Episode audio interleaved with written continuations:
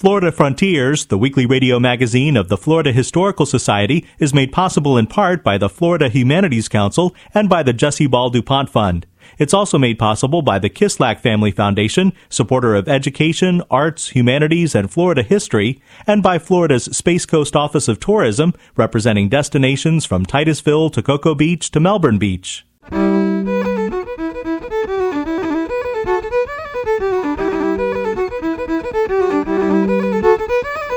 This is Florida Frontiers, the weekly radio magazine of the Florida Historical Society, on the web at myfloridahistory.org. I'm Ben Brotemarkle, and coming up on the program, John Dos Passos Coggin is receiving the Samuel Proctor Oral History Award this week for his book Walkin' Lawton. I fell in love with the folk hero aspect uh, of his story his sensitivity to, to people of all cultures. We'll preview the first annual Florida Maritime Science Festival to be held Saturday, June 8th at Harbor Branch Oceanographic Institute in Fort Pierce. Well, the goal of the event is really to highlight Florida's rich maritime history. That and much more ahead on Florida Frontiers.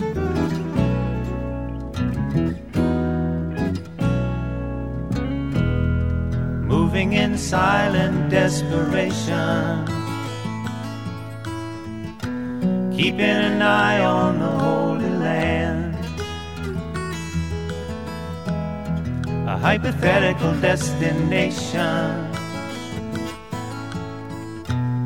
Say, who is this walking man? Lawton Chiles was one of Florida's most respected and influential politicians during his four decade political career in the Florida House of Representatives, the Florida State Senate, and the United States Senate, and as a two term governor of the state, Chiles worked for transparency in government, healthcare reform, and successfully fought the advertising practices of the tobacco industry. John Dos Passos Coggin has written the book Walkin' Lawton, which is being called the definitive biography of Lawton Chiles. Coggin's articles have appeared in the Tampa Bay Times, the Baltimore Sun, and the Florida Times Union. He is the maternal grandson of the politically inspired novelist John Dos Passos, who is best known for his USA trilogy. His influence began uh, when I first read his books, uh, which was in high school. Um, before high school, uh, his uh, his legacy, his memory was uh, was known to me through my mom's stories of what he was as a man, as a father, uh, as a friend to many people in, uh, in in the Northern Neck, where he made his home for the last years of his life. But in high school, reading his famous trilogy, the US USA, uh, I first came I came to know. Uh, I felt his sensibilities, his political motives, uh, the fullness of his character. And that first reading taught me about myself uh, as well. It taught me uh, about uh, what I was later to become. That that instincts for writing, instincts for composition, for creative uh, and and imaginative pursuits would uh, would be a calling that would uh, that I would feel one day. John Dos Passos Coggin was inspired to write the book Walkin' Lawton based on stories he heard during his own political activism in Florida.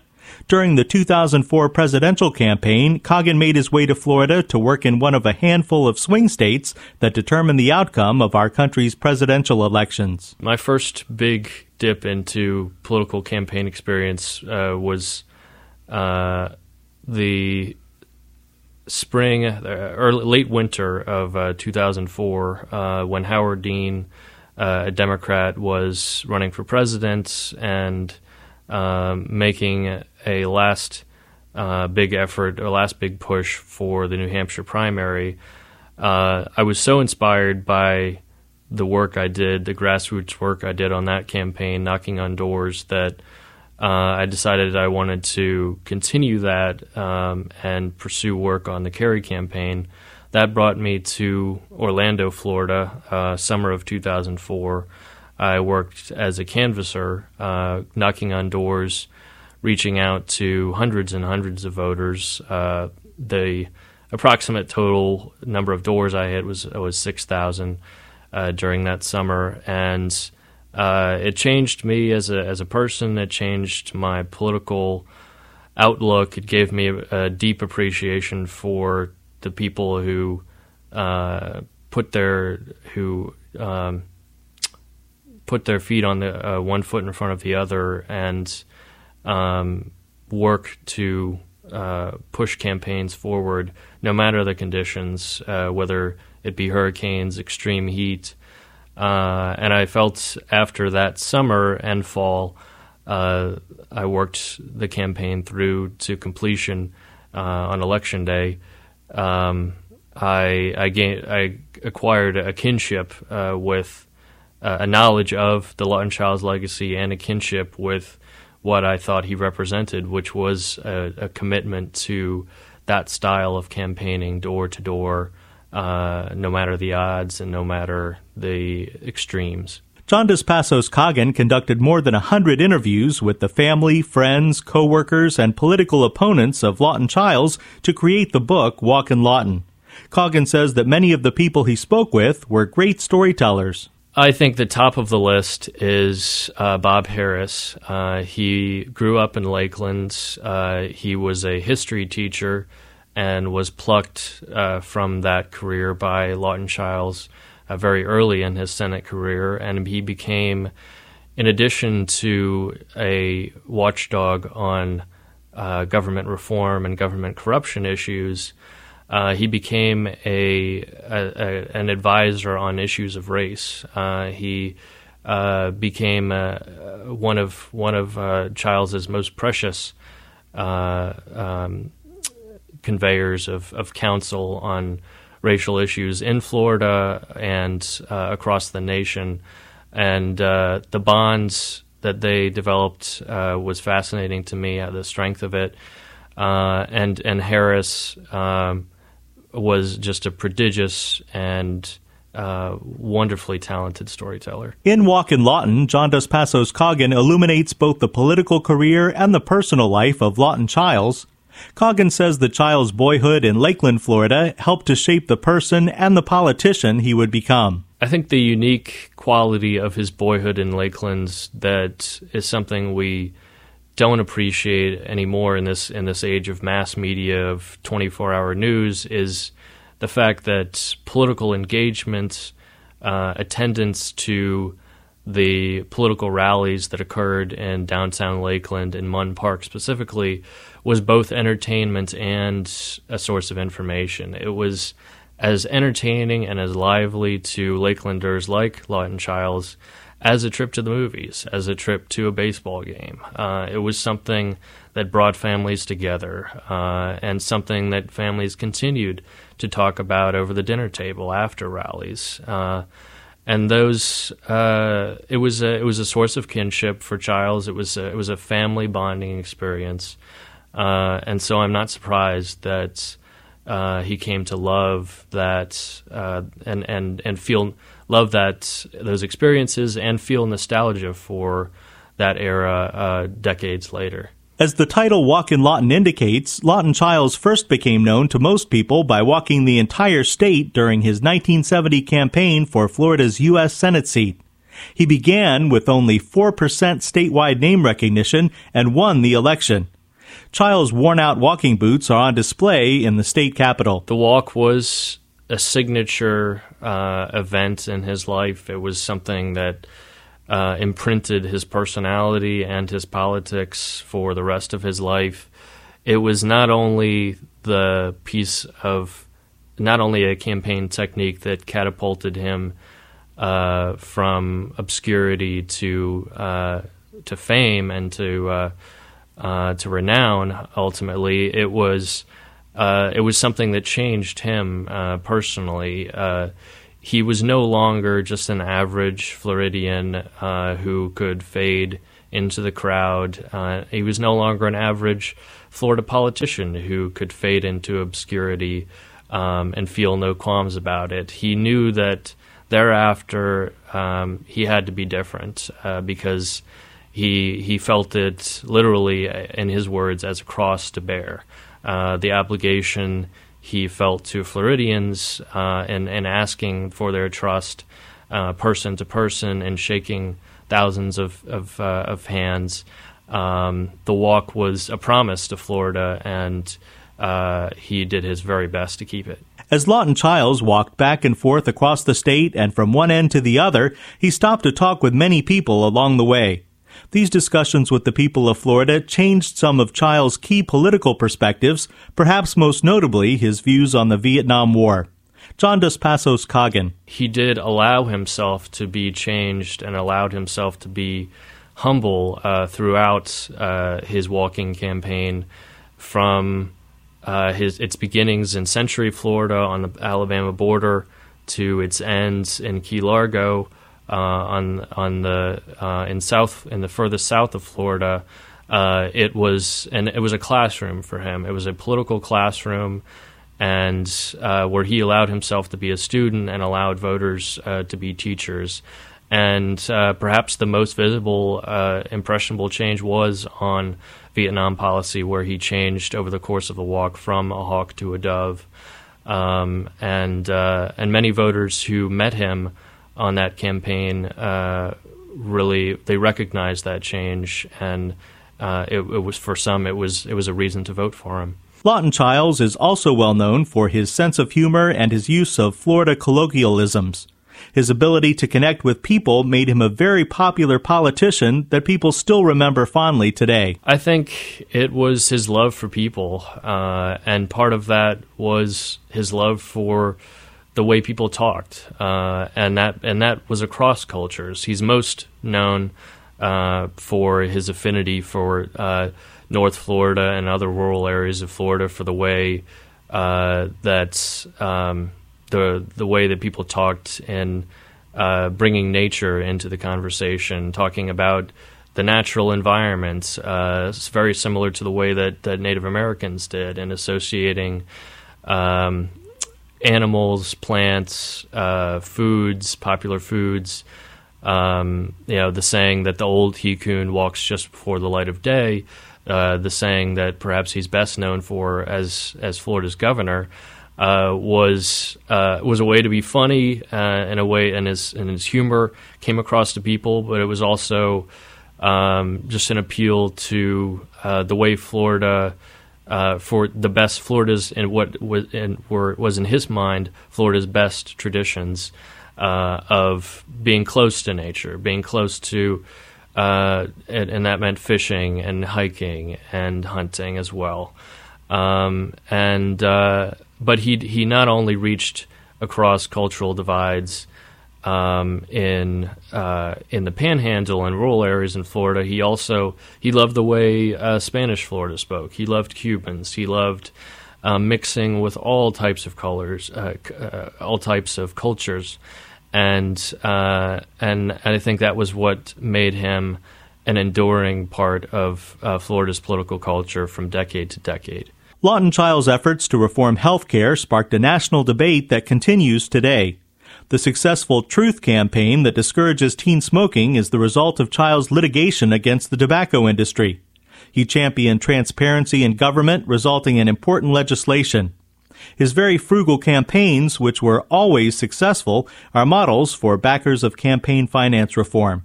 John Dos Passos Coggin. I think his greatest achievements can be bo- boiled down to three uh, essential areas. Uh, one was uh, bringing government closer to the people, accountability, transparency. Uh, he's perhaps best known for the Government in the Sunshine Act, uh, which passed uh, toward the very end of his first term in the U.S. Senate. it was one of his proudest accomplishments, opening up the doors of the federal government to to everyone. Uh, he's also very well known for uh, his children's policy, children's welfare, uh, health, education, children's health and education. Uh, those were paramount to him. Uh, and uh, related to the third area of achievement, which was on tobacco control. John Dos Passos Coggin began this project looking at the legendary figure of Lawton Chiles, but through his research discovered a complex man who he brings to life for the reader. One of the aspects of him that was brand new to me and a wonderful surprise was his appreciation for Ralph Waldo Emerson, uh, one of America's best philosophers.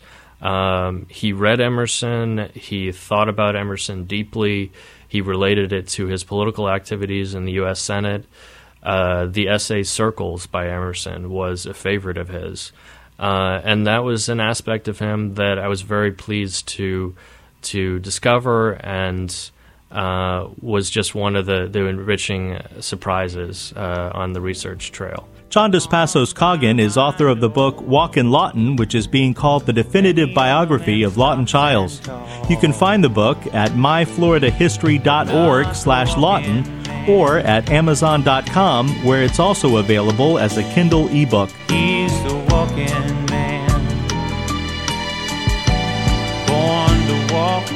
walk on walking man.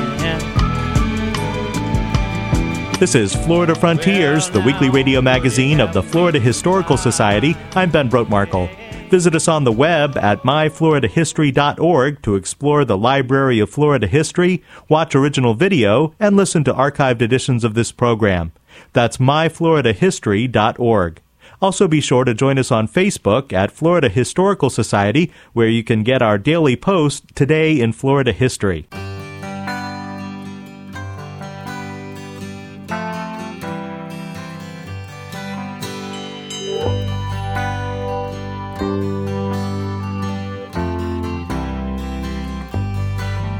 As the son of a son of a sailor, I went out on the sea for adventure. Expanding the view of the captain and crew like a man just released from indenture. As a dreamer of dreams and a traveling man, I have chalked up many a mile. Read dozens of books about heroes and crooks, and I learned much both of their style.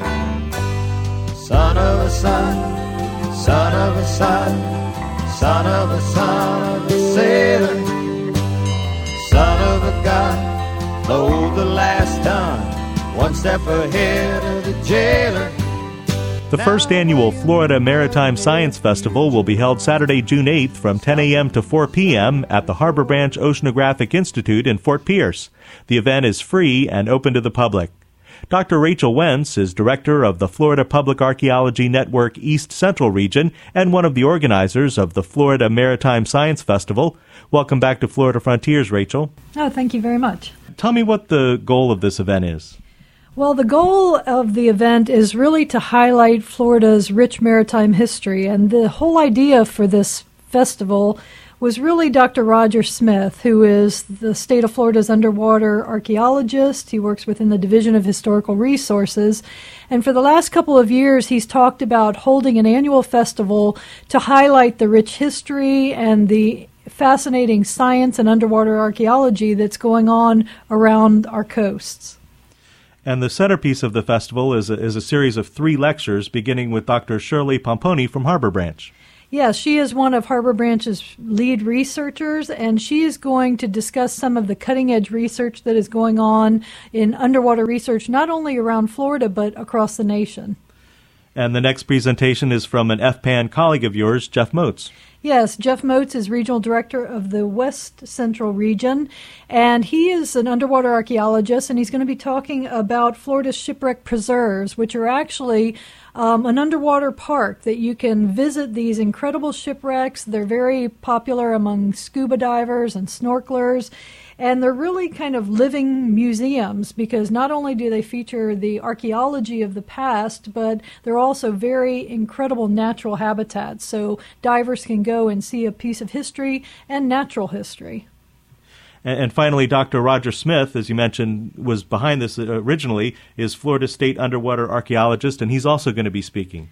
He is. He's our keynote address speaker at 2 o'clock, and he's going to be discussing some of the latest research that was conducted up in the Panhandle, looking at one of the earliest shipwrecks in the nation, the shipwreck of Tristan de Luna, which wrecked in the mid 1500s, and some of uh, which is one of the best preserved shipwrecks off our coast. So he'll be talking about what it was like doing that research and what we've learned from uh, Spanish history. Now, in, in, addition to the three talks, I know that there's going to be uh, some exhibits at this event. I know that the uh, Florida Historical Society is going to have an exhibit looking at the maritime history of Florida from the canoes used by prehistoric people all the way up to more more modern ships. Uh, and there's going to be other exhibits as well, right? We're expecting about a dozen vendors, and um, the Friends of Harbor Branch are bringing in a lot of the small groups that they work with to exhibit not only things for sale, but educational materials, books. Uh, the Florida Historical Society, of course, will have books uh, concerning Florida's maritime history for sale. So it's going to be a real range. We're even going to have some an antique car collection out on the lawn for people to look at as they enter and leave the festival. Great. Well, it sounds good. Thanks for telling us about it. Oh, you're very welcome. We look forward to the event. The first annual Florida Maritime Science Festival will be held Saturday, June 8th from 10 a.m. to 4 p.m. at the Harbor Branch Oceanographic Institute in Fort Pierce. The event is free and open to the public. Dr. Rachel Wentz is director of the Florida Public Archaeology Network East Central Region and one of the organizers of the Florida Maritime Science Festival. She's also author of the books Chasing Bones and Archaeologists' Pursuit of Skeletons, Life and Death at Windover, Excavations of a 7,000 year old pond cemetery, and Let Burn, The Making and Breaking of a Firefighter Paramedic. This is Florida Frontiers, the weekly radio magazine of the Florida Historical Society. But son of a son, son of a son, son of a son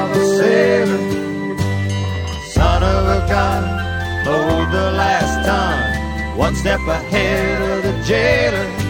I'm just a son of a son, son of a son, son of a son of a sailor. The sea's in my veins, my tradition remains. I'm just glad I don't live in a trailer.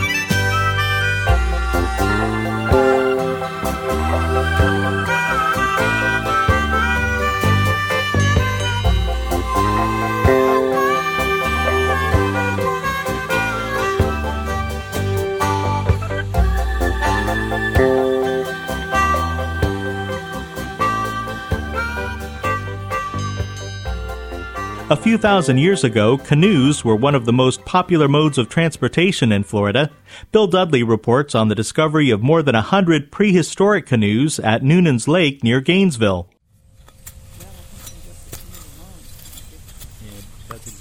On a summer's morning, a group of archaeologists and helpers are hard at work on the north side of Noonan's Lake, just east of Gainesville. They're digging in wet sand with trowels and hands, uncovering the remains of canoes left behind by people who lived here nearly 5,000 years ago. We tried to carefully brush and remove sand with our hands, but trowel where we could in certain places. So it was kind of a mixture of methods. The wood is very, very, it looks good to the naked eye, but technically there's a lot of decay and deterioration. As an archaeobotanist at the Florida Museum of Natural History, Donna Ruhl was called to identify the nature of the wood. Of the boats that could be analyzed, most were pine, but a few were cypress. Pine was a wood that has a lot of resins in it, and the technology for the dugout canoe is to actually burn in part and chip away with a stone tool or a shell tool in this part of the state or this part of the country.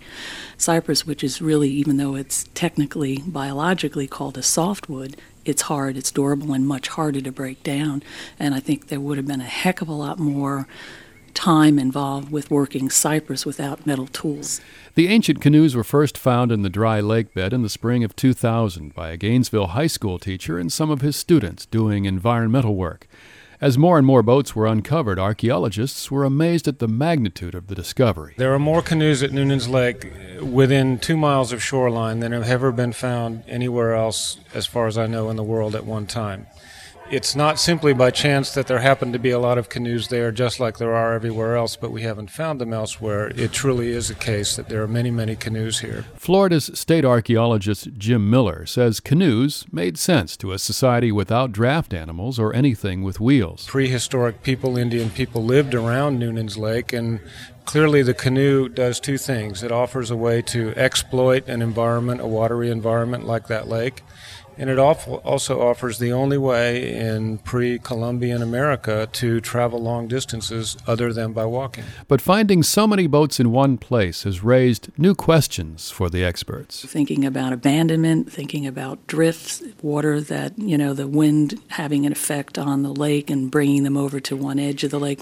but then they should be more piled up than they really were.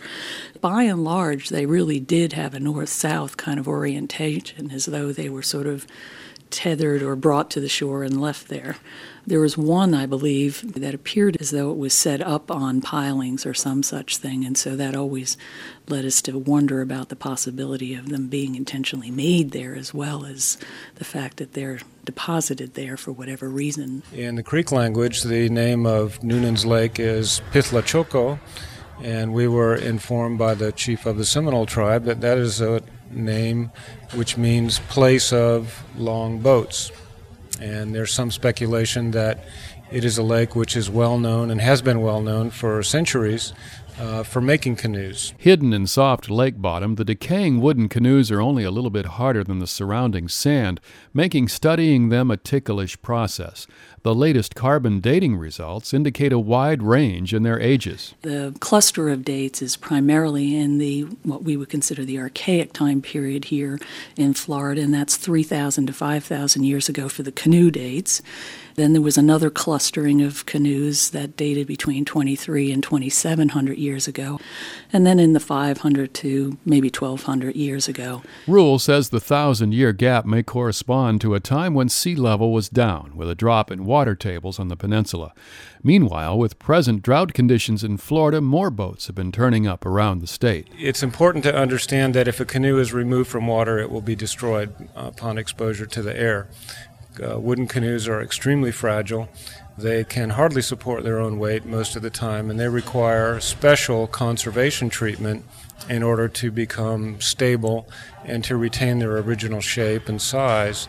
So if you find a canoe, you need to contact a local museum or contact the Division of Historical Resources in Tallahassee, and you can find us on the web at www.flheritage.com. Still, experts are excited by the possibilities of more such finds, leading to increased understanding of the lives of ancient Floridians. I love wood, I love working wood, and I love handling the old wood, which many might think is odd, but uh, I find it fascinating, always have. And I felt privileged to actually be part of this project. I think it's a part of our history that we should know more and more about, and we haven't really thought about the significance of this maritime culture to the level that we probably should have. We knew it was there, but this magnitude of so many canoes in one place really makes us question how many other lakes around the state may have more of this story.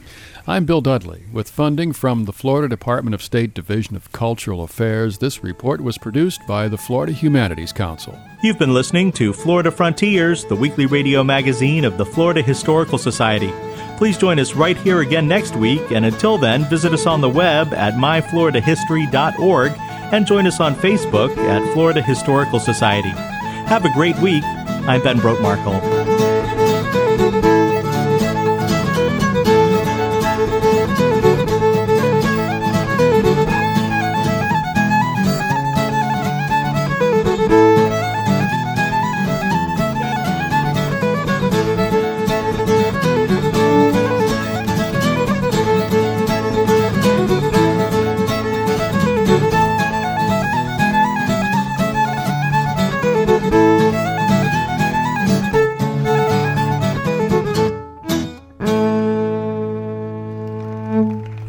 Frontiers, the weekly radio magazine of the Florida Historical Society, is made possible in part by the Florida Humanities Council and by the Jessie Ball DuPont Fund. It's also made possible by the Kislak Family Foundation, supporter of education, arts, humanities, and Florida history, and by Florida's Space Coast Office of Tourism, representing destinations from Titusville to Cocoa Beach to Melbourne Beach.